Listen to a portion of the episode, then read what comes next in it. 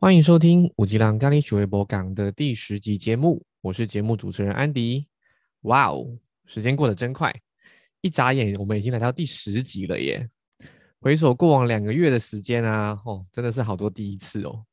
第一次录节目，第一次做访谈，第一次看到节目出现在 Podcast 的首页，那也第一次在节目里面啊重现线上读书会的实况。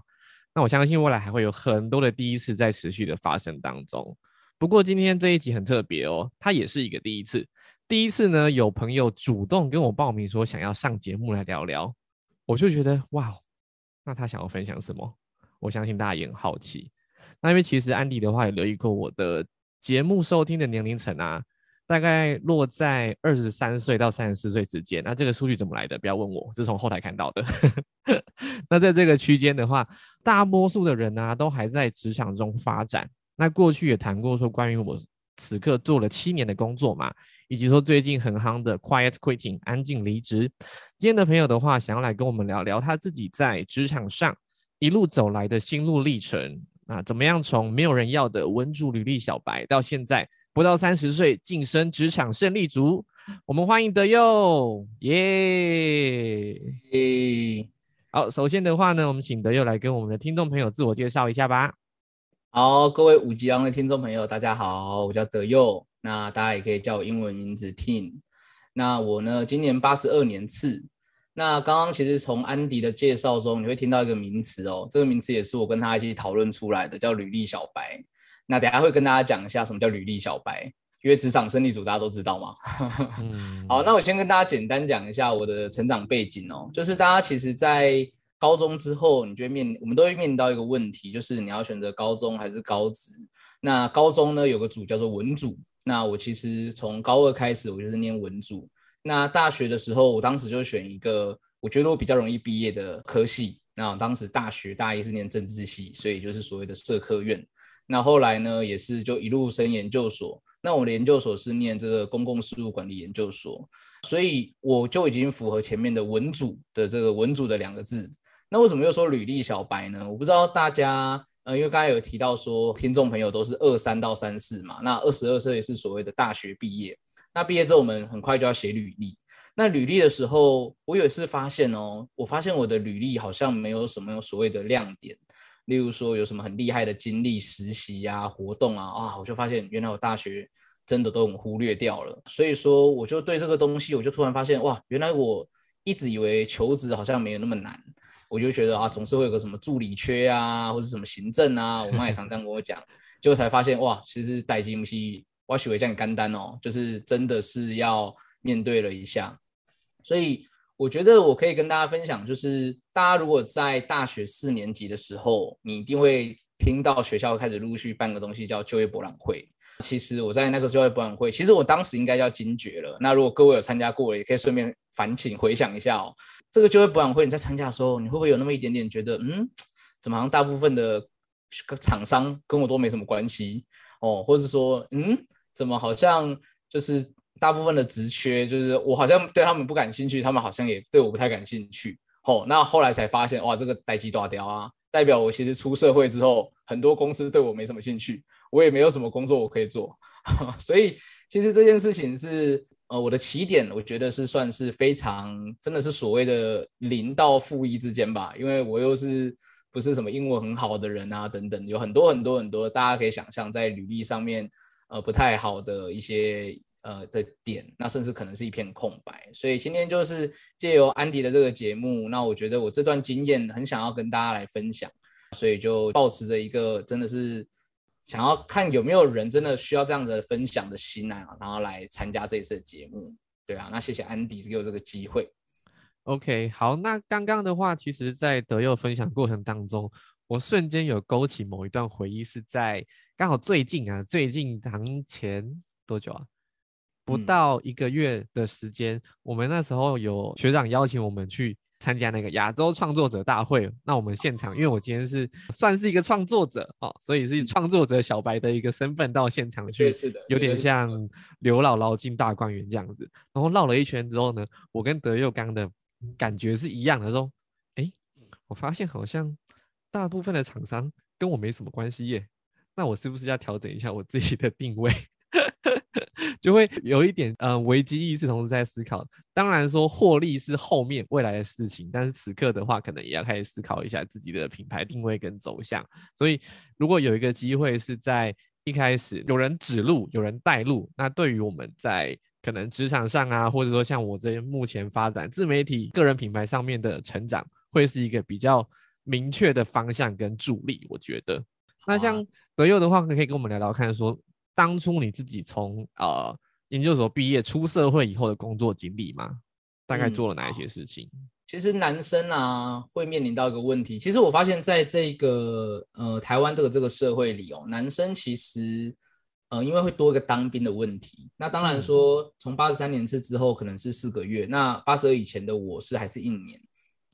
那所以其实工作经历这件事情，其实就会比同年龄的人，可能比同年龄女生就少了一年到两年。那我这边想要先跟大家分享，就是我当时是我是新竹人，那当时大学研究所都在高雄念，那但是我的当兵那一站是在彰化，我北中南都待过了，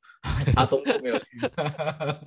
那其实，在彰化当兵的，我觉得第一个想要跟大家分享的一个角度哦，就是我等下会有几个角度，那第一个角度，我觉得是所谓的地点，就是所谓的位置的部分。那其实，在彰化的我，你可以去想到一件事情，就是那我求职这边也丢个问题给听众朋友们想想看，你是个新族人，但是你在高雄念书，可能朋友比较多熟的都在高雄。彰化呢是我最后一个待的地方，那当然也有认识一些可能这一年来新认识的一些朋友。哦，那你会想要在哪个地方发展，或是说你的发展的考虑的点是什么？刚好我在那个时候有一个女朋友在彰化。所以其实很多人在选工作的第一个角度就是女朋友在哪里，男朋友在哪里，我就在哪里。尤其是我现在在银行上班哦，大概十个有十个，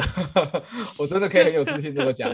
十个有十个会从台北来新竹的女生，都是因为老公在园区，老公在竹科，男朋友在竹科，男朋友在园区，这个已经是不用证明到，真的就是这样子的事实。对，大家真的都会为了另外一半而去选择一个地点，因为大家都不喜欢远距离嘛，这我觉得可以理解。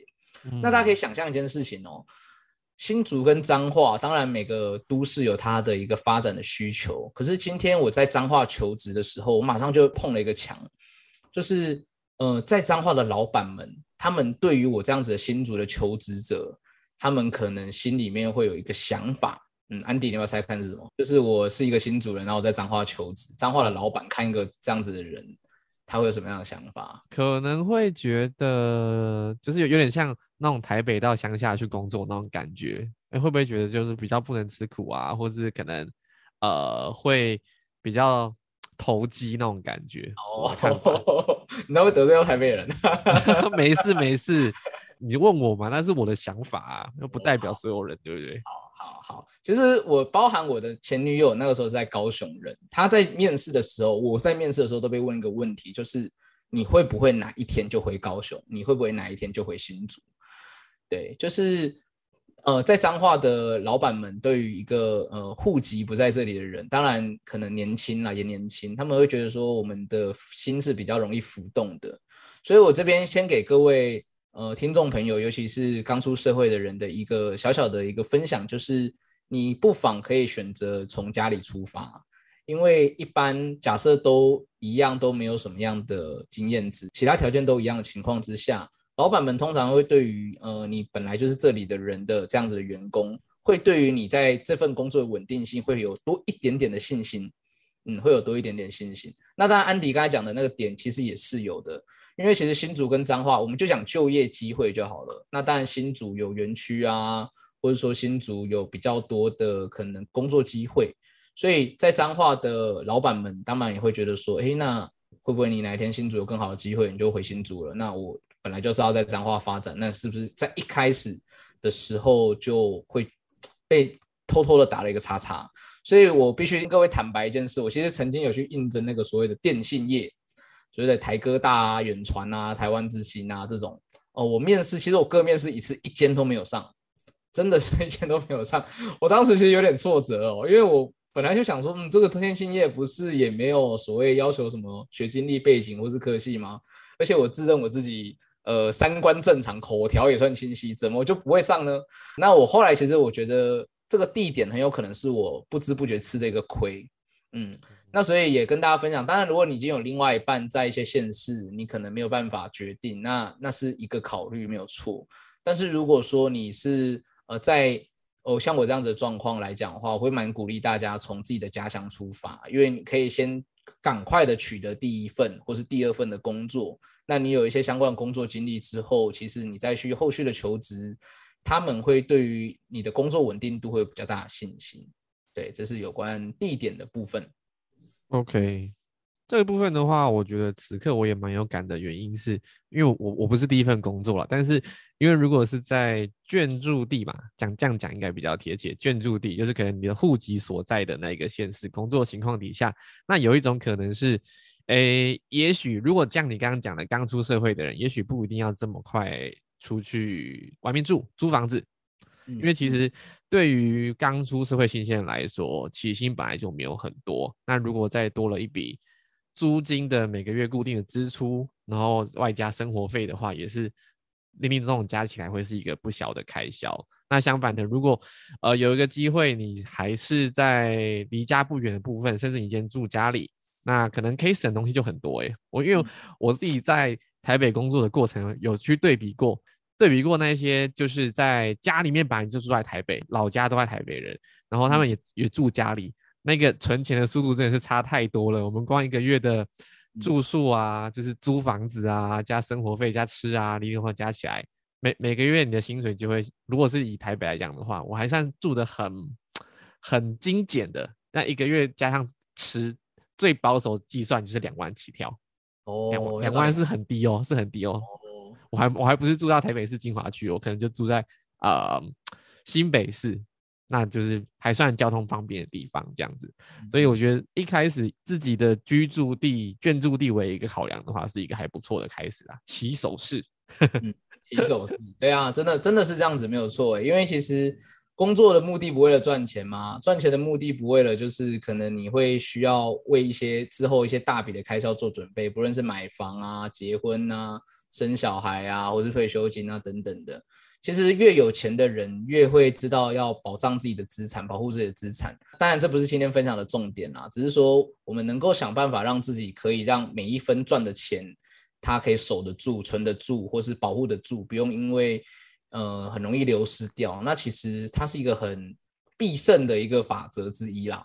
对啊。那我觉得接下来就可以讲到，就是那我到底接下来该怎么办？因为刚才前面就讲到，我都是用一些比较角度的部分嘛。现在就来讲讲，那我自己身处在这样子的这个大局之中，我到底该怎么办？那当时自己其实有点挫折，就是因为知道自己连电信业都进不去，那当时又必须得在脏话。这个时候就可以把眼睛打开，耳朵打开，就发现什么呢？发现那到底钱都在哪里？就是这个社会中现在薪水高的产业是什么？其实我之前在网络上在搜寻的时候，我看到一段话，我觉得很有意思，我印象中非常深刻。曾经有一个旅游业的一个呃，应该是导游吧，他后来选择跳槽到我们现在很夯的所谓的工程师哦，就是工程师。那他就想了一段话，他说一个产业的天花板。薪资的天花板只是另外一个产业的地板。那这边他当然是指的是以他的旅游业跟他后来踏入的工程业。那我这边并不是说旅游业怎么样，因为因为其实工作还是有考量到每个人的兴趣啊、热爱，而且其实每个行行出状元赚很多钱的人都很多。只是以他的身份来讲，他的心情是这样。那当时我就发现说，哎，对啊，那文组最赚钱的。产业在哪里呢？如果大家这边就直接跟大家讲答案，就是所谓的金融及保险业，就是你每一年在薪资所谓的薪资中位数也好啊，或是年终奖金也好啊等等的，你都会发现说，文主其实如果你跟我一样是文主出身，我们最最有钱的，就是薪资最高的是在这样子的金融保险业。那银行其实说实在的，我以前也不是什么财经系，因为我刚才跟大家讲嘛，我是社会科学院。那所以呢，我当时就想，那我要怎么样打入金融圈呢？我要怎么样变成一个金融人呢？这就是我的一个挑战了。就是我的我的未来的目标，就定在说，嗯，因为我想要让我自己可以待得住金融业，也就是银行，也就是我现在待的地方。那我怎么样慢慢的成功？那接下来就跟大家分享。那金融保险业呢？其实我当时因为在彰化，那刚好有一份工作，就是大家都可以进去，叫保险。哦，我当时就先到了人寿寿险业去做。那到寿险业去做之后，就发现哇，果然，因为寿险业是属于那种完全是低底薪高奖金的这样子的一个薪资制度。呃，基本上除非你真的很厉害，不然其实是呃蛮蛮淘汰率其实蛮高的。大家有进入这一行都知道，淘汰率其实蛮高的。那薪资水平的起伏也非常的非常的大。那其实我当时一心是想要往金融业，也就是所谓的银行。那我那时候就发现一件事情，就是哇，我发现银行，呃，银行又有分所谓的公股银行跟一般的民营银行。简单来说，就是公股银行它会有一些固定的招考时间，民营银行就是我们直接面试，直接进去就可以了。那这个公股银行呢，它有所谓的简章哦，这时候大家可以留意一下，有简章的这东西简章是好东西哦，因为简章通常都会透露说。就跟我们的一零四的职缺一样，它可以透露说这个产业它喜欢什么样的人，所以我当时就从这个所谓的公股银行的简章之中，我就从大概七到八个吧，我就去比对，发现他们都特别特别的喜欢几个证照。第一个证照叫信托证照，好，这个大家听一下哦，简单听一下。第二个证照呢，叫做所谓的人身保险证照，哦，人身保险。第三个叫金融道德证照。嗯，那有一些还会再要求所谓的外汇证照或是授信证照，那我呢一个都没有。那我那时候在做保险的时候，哎，当然保险的时候会刚好有一个人身保险证照，但是我就想说，我是不是可以在我去面试银行之前把这些证照准备好？如果我把这些证照准备好的话，我在面试的时候虽然可能不见得有呃其他的优势，但是我在这个地方我就可以自己帮自己累积新的优势。嗯，所以我后来大概在我保险，我保险总共做了一年，大概在半年之后，我就开始准备这些银行的这些证照。那这些银行的证照，其实呃一个一个的去考，考到考到考到，大概从第一个、第二个、第三个，我大概考了两个吧。然后我就开始去面试所谓的民营银行，然后然后也准备同时去考公股银行。好，那其实这个时候我就已经。就是去从雇主的角度去想，说他们会喜欢什么样的员工。我当时就想说，嗯，我在我已经在保险业待过了，所以我有呃比较有一点金融人的一点点的影子。好，这第一个。那第二个呢，就是我已经准备证照了，嗯，所以呢，如果老板用我，他可能不用太担心我证照没考过，哦，试用期被刷掉，哦，我让他放心，我有证照了。好，第三，大家都知道，其实现在银行的业绩压力很重嘛。那我就表明说，嗯，我很有意愿，也很有兴趣，也没有问题的是，我可以当业务。好，那其实我应征的职缺是呃柜台，其实也不是真正的业务职缺，对。但是我的策略我就是这样子去设定。那结果当时去面试的时候，我真的每一家我都用这样子的优势去进，然后后来就进了我们现在我自己心目中，因为呃我现在在上海商银，那上海商银大家。在那个薪资的这个优渥度上面，其实也是查得到的。就是很多人也都说上海商银的薪资不错。那如果有兴趣的这个，呃，可以问一下安迪啊，我是很愿意跟各位听众朋友分享我怎么进到银行的细节啦。对，当时我就因为这样子，我就进到了银行。那进到银行之后，我就真的从什么都没有到我可以变成一个，呃，真的就是我梦梦想中的这样子的金融从业人员。对，所以我觉得大家在呃求职的这条路上，其实真的可以去从一些公开的资讯去回推，说你自己要准备些什么，也就是一句话了，叫以终为始。你以你的终点，然后来去设定你现在的起点，你该怎么去准备你现在要去做的东西。那我觉得有一个印象很深刻，我刚才不是前面提到说我。没有，就是被电信业一直被拒绝嘛。可是当我回到了新竹，然后我做了这些准备，然后进到银行业之后，大概在今年年初的时候，我其实本来有想要做一些工作的调整。那那时候我就在一零四再度把我的履历抛出来。那我非常意外的是，我竟然有一次我就接到一零四的花旗某分行的经理，他竟然就打电话给我说：“哎，我看了一下你的履历，然后呃看了一下你现在所做的。”呃，在银行待的时间，他说，如果你有兴趣来台北，我的这个分行有两个职位可以任你挑，你想做什么就做什么，但是前提是你要来台北。哇，当下我才终于觉得，哇，原来我从没人要的履历小白，到我现在终于真的成为一个呃，在金融业，我可以不用担心找不到工作，我有一个很好的一个后盾。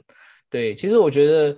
呃，各位听众朋友，在工作上面，其实很多时候当然有自己所谓的兴趣，可是如果你先有一份让自己永远有一个后路的这样子的工作，你在你的职场闯荡之中，你会放心不少，因为你会发现说，嗯，即使我再怎么样去尝试一些新的东西，我还有一些有些老本行，还是有些经验可以做，嗯，那所以这个大概就是我自己从出社会之后到我现在来银行的一个很简短的一个。呃，生存策略跟心态就是以终为始啊，这边跟大家分享。嗯，OK，你要德瑞果然是，嗯，我们天赋系统里面的商人，就是你很能够掌握到现在工作职场上面的脉动。哎，到像他刚刚讲的嘛，张大眼睛跟耳朵去确认一下，说，哎，现在钱都在哪里？那包含说像他刚刚讲到的年收入的中位数这件事情，我相信很多人对这种事情是没有什么概念的。尤其是刚毕业在求职的阶段，同时间他刚刚提到一件事情，我觉得是非常难得的是，他为了他之后的工作在做准备，即使他当下在做的不是他之后想啊后面理想那个工作，但是他可以利用 cover 这一份工作的时间以外，去准备后续的证照，一步一步的透过不断的精进自己，那最后达到他理想要的一个职缺。进到银行业这样子，那我觉得其实这个过程的话，反映了一件事情，就是，嗯，我们在工作在求职的过程当中，我是一股脑的往某一个理想的方向去，还是我可能会帮自己设定顺位？也许我此刻做的不是我的首位，那但至少我可以一步一步往向着它前进。我觉得这非常重要，原因是坦白说啦。今天的主题是讲啊文组嘛，对不对？因为如果今天理组的话，你今天念个电机系，念个反正台湾最容易就业的应该是工程师，嗯嗯，对。但除了科技业以外，如果说像文组的情况底下，你可能真的要帮自己去想好一些策略，关于自己在职场上面，有可能你今天的第一顺位没有了，那你至少还有第二、第三，或者是。在刚出社会的时候，如果真的你理想的领域没有需要你的地方，那有没有可能是我从其他的地方耕耘，累积起一些实战的经验？因为你也不知道说，在将来哪一刻，你此刻的经验会是你在履历上面加分的地方。因为我觉得这些例子不胜枚举啦。像我之前在跟啊陈琳陈琳访谈的时候，他就有提到他去澳洲 working holiday 那一段，那他。那时候他在国外的工作也是在做啊服务业的部分，但回到台湾之后啊，他后来也是被 head hunter 直接打给他，因为人家对他的呃餐厅经历以及他有在国外工作经验这一块有相中他，所以进而他就可以像刚刚德佑前面讲的，哎，人家是直接打给你跟你谈，而不是今天你要把履历摊开来，人家约你去面试，这样一件一件来那样的一个位置就是完全不一样了。接下来进入广告时间，嘿嘿，不要怀疑，恭喜你此刻参与了我的第一次，第一次有厂商找我合作。文记养元堂是来自高雄，有将近七十年历史的中药行。我决定接下合作的原因是，产品本身就完全符合我的需求。我的工作日常一天需要看荧幕十二个小时，并且说话超过三个小时。养元果是纯汉方的声音守护者。每当我喉咙卡卡的时候，含着一颗在嘴巴里面，除了舒缓，更有保养的效果，让我可以好好守护我的嗓子。明亮果则是草本复方的护眼达人，除了叶黄素之外，还添加了常听到有护眼功效的中药材枸杞以及蜂蜜，一样含在口中就跟吃蜜饯一样，其实味道蛮好的。那我自己在这两周使用下来的感觉是，眼睛不太会干涩。可以长保湿润舒服，有兴趣的朋友，我会把购买的链接放在节目资讯栏位，IG 上也会公告抽奖活动，各位五级狼走过路过千万不要错过哟。接下来继续回到节目内容，就是刚刚安迪这边讲，我这边有想要跟大家分享一个角度，因为刚刚前面有提到说，从这个所谓的地址位置的部分去切入。那刚才也讲到提到说，我自己发现我自己有所不足，不知道该怎么做。那我这边再分享一个角度，我觉得也是很值得给听众朋友做思考，就是你要去应征的职位到底是什么？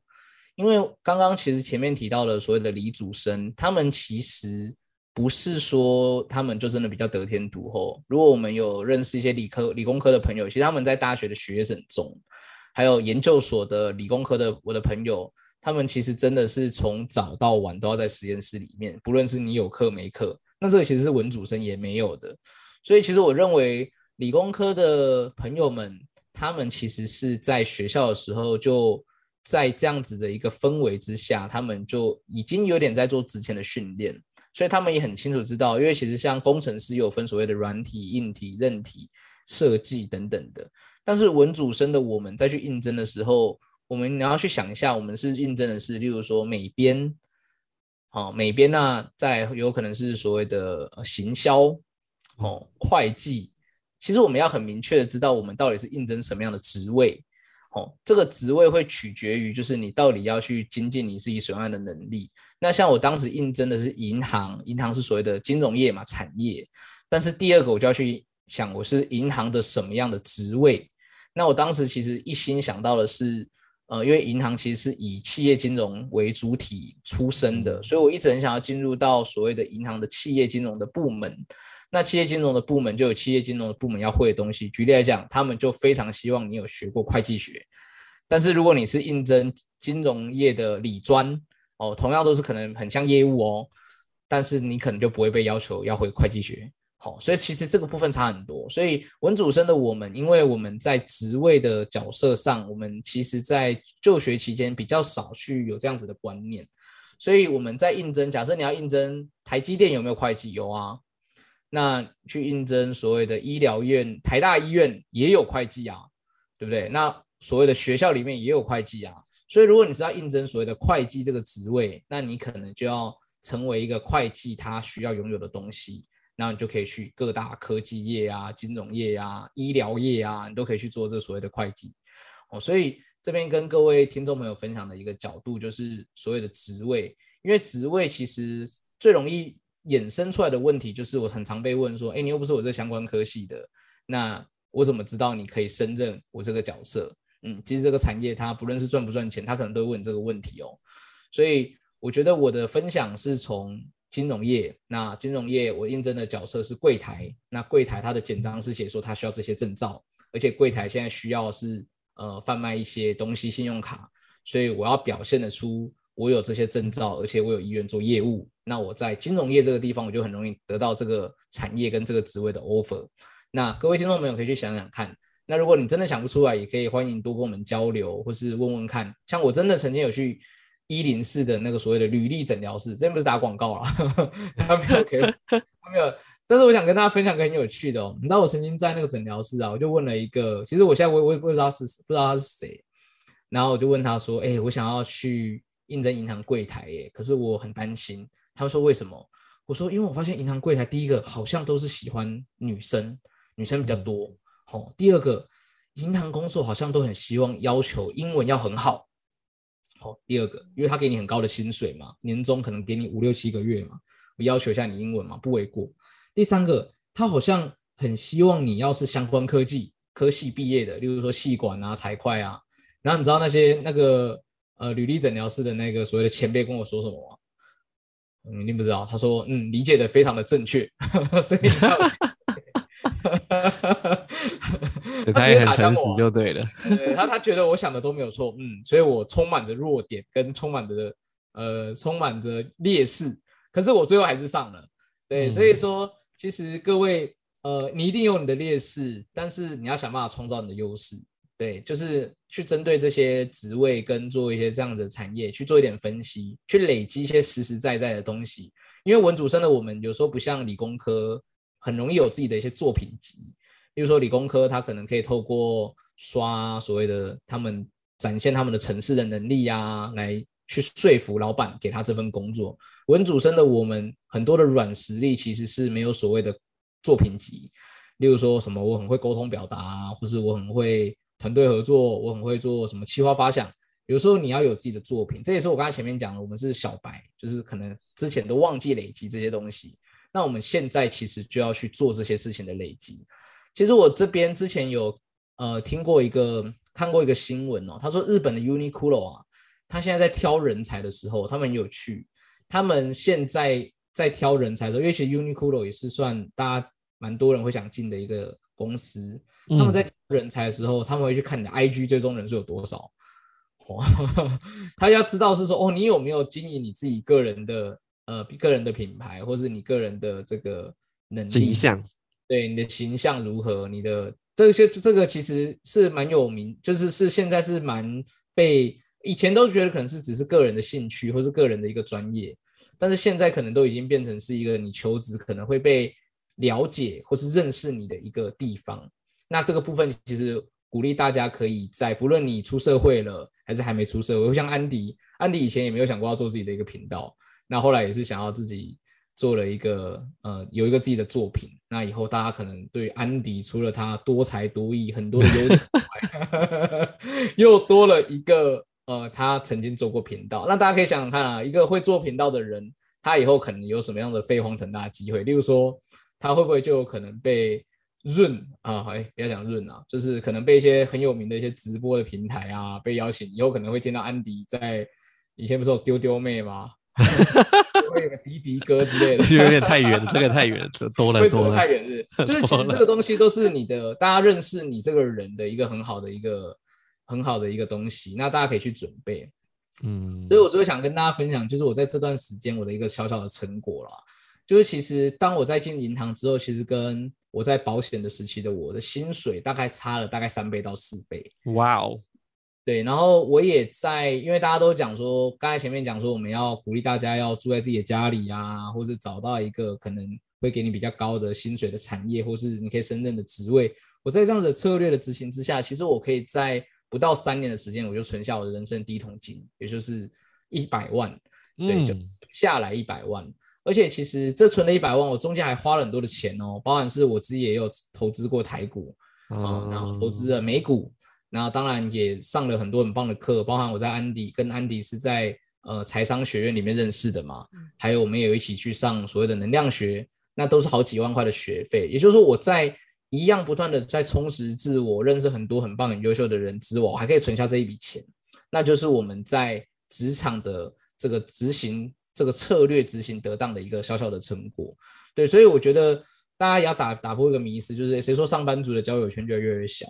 哦，就是人脉很重要嘛，我们都知道，我们也希望可以有更更高的生活圈。但是当你可以把你自己的这个经济的部分，可以透过一些很简单的策略，你去把自己先呃保护好，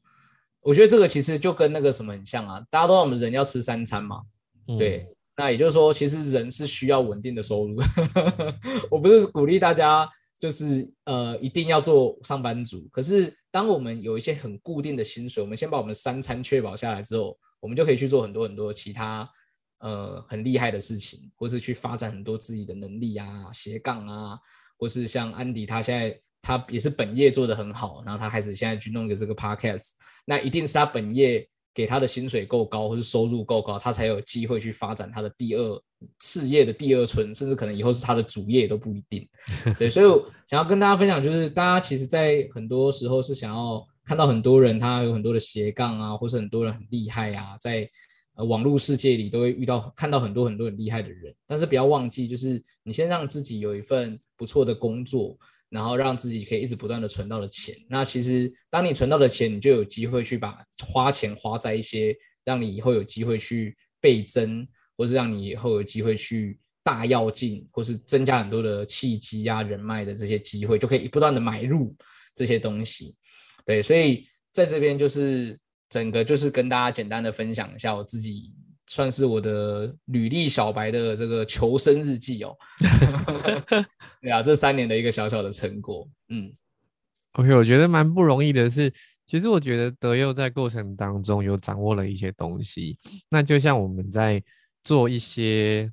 学习好了，或者说在准备一些项目好了，我到底有没有掌握到他真的核心需要的？可能是能力，可能是他需要的一些征兆也好。因为其实，如果我们在学的都是很表面的东西，那当如果今天局势一改变了，那我们学的东西就完全白费了嘛。但相反的，如果我今天在学习的是呃，他在表表层底下他所需要的核心，那就是像一般我们讲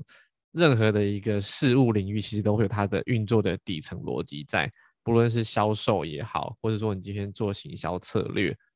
相关的，像他刚刚讲的，就是说，呃，好比说我今天经营了一个自媒体，那我可能会具备什么样的能力？可能是有企划能力，或者说可能我可以去做一些表达，像受访啊，或者是公开演说类似的，这些是我在做类似的产业，或者说我可以触类旁通，我可以去跨界的一个关键。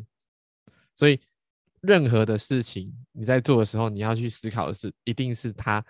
在需求表表象底下需要什么样的一个底层的核心。那我觉得那会是，不论我今天在任何的岗位职场上面，那是你竞争力所在。哪怕今天你今天离开这一间公司，换了一个公司或者是场域，那你的竞争力是不会变的。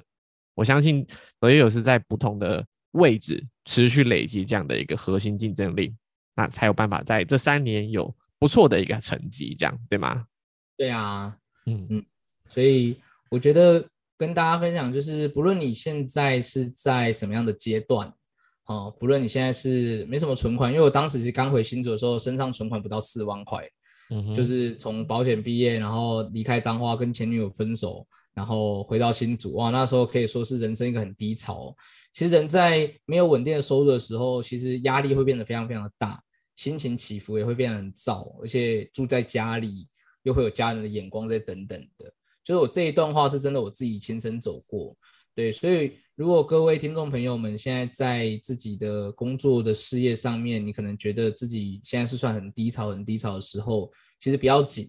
就是你就好好的去想一下，说你现在呃过去曾经做过什么样的工作，那他有什么样的经历，然后再去想一想，说你值不值得可以有更好的薪水。那如果值得的话，那那些呃可以给你更好薪水那些公司那些职位，它需要什么样的条件？那一步一步的去累积。那当然都不用去太去折磨自己，或者太牺牲自己，做很不很不喜欢的事情。就是你用一个你觉得你可以接受的方式去慢慢去累积，然后不断的让自己从小到中到大。其实像国外我们听到所谓的 Apple 啊，或是 Google。我之前有听过一个故事，也是他们在面试的时候，他们也希望你是曾经有在一些小公司待过，那有做过相关的工作经验，然后才有可能就是进入到 Apple 里面，在里面服务。所以其实在国外的这种大公司也是如此，那在台湾也是一样，就是你去开始去累积你的自己的一些技能，或是你的认识的人，很多很多都可以去累积。对，因为今天也没有办法去把所有科产业科系跟所有的部分去累积，我只是跟大家分享个很基本的，这叫策略啦。嗯，策略。那你去累积之后，然后想办法让自己可以有更好的生活，有更好的生活之后，你就其实就可以去做一些你真的有兴趣想做的事情，甚至是可以去结交更多好的朋友。对啊，所以我自己也就很开心啊，因为如果要不是我自己在三年前有做了这样子的决定，有开始去做这样准备。我今天可能也没办法认识安迪，没有办法跟安迪一起去永都日月潭。对，然后今天来录这个节目，然后有一些小小的一些心得结果可以跟大家分享。所以一切我都我也是从零开始，也是一种白手起家啦，只是没有起到人家是 key 大厨。对，我可能是盖，我可能是盖一个这个这个一间厕所，没有这么夸张啦。对对对对对，就是我觉得其实这过程都会是。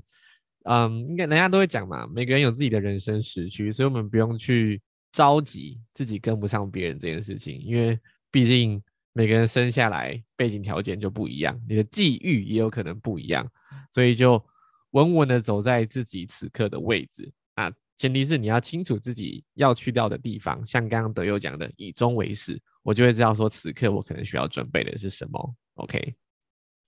对啊，嗯，所以。今天我这部分的分享就到这边。那非常高兴今天可以来五吉郎这边，可以跟各位未来的五吉郎，或者现在年轻是五吉郎的听众们，呃，分享我的这段时间的收获。那也真心希望大家真的都可以在工作职场上面，不但是找到开心之外，还可以真的找到一个配得上你，或是你值得更好的这样子的薪水，或是这样子的一个职位的角色。对，大家都不用太去。呃，贬低自己，一定要告诉自己，我值得更好的，我值得更好的，值得更好的。嗯，再次谢谢安迪，谢谢大家，耶，谢谢德佑。我觉得今天真的是非常难得啦，第一是有人主动找了一个题目来跟我们分享分享嘛。然后再来的话就是说，在过程当中，其实呃，即便每个人的经历不一样，好比说我们过往的节目也访问过不同的人，每个人的成功轨迹或是学习路径、心路历程不一样，但你可以从中找到那一些核心，像我们刚刚提到的那个是属于呃，我们可以把它把握起来，变成自己能够落地运用的一个核心竞争力。大家也可以去思考一下，说，哎，其实如果你听安迪的节目，也听了蛮多集了。不同的人接受访谈，有一些可能所谓的干货。那对于你来说，那些干货可以怎么样应用在你自己身上，或是此刻的位置呢？我觉得这个大家可以好好去思考。再一次谢谢德佑。那未来的话呢，如果有其他的朋友有兴趣、有想法想跟我们分享一些主题的话呢，也可以直接跟安迪联络哦，IG 小盒子都可以。好，以上是今天的节目，谢谢各位五级郎，我们下一集见，拜拜，拜拜，拜拜。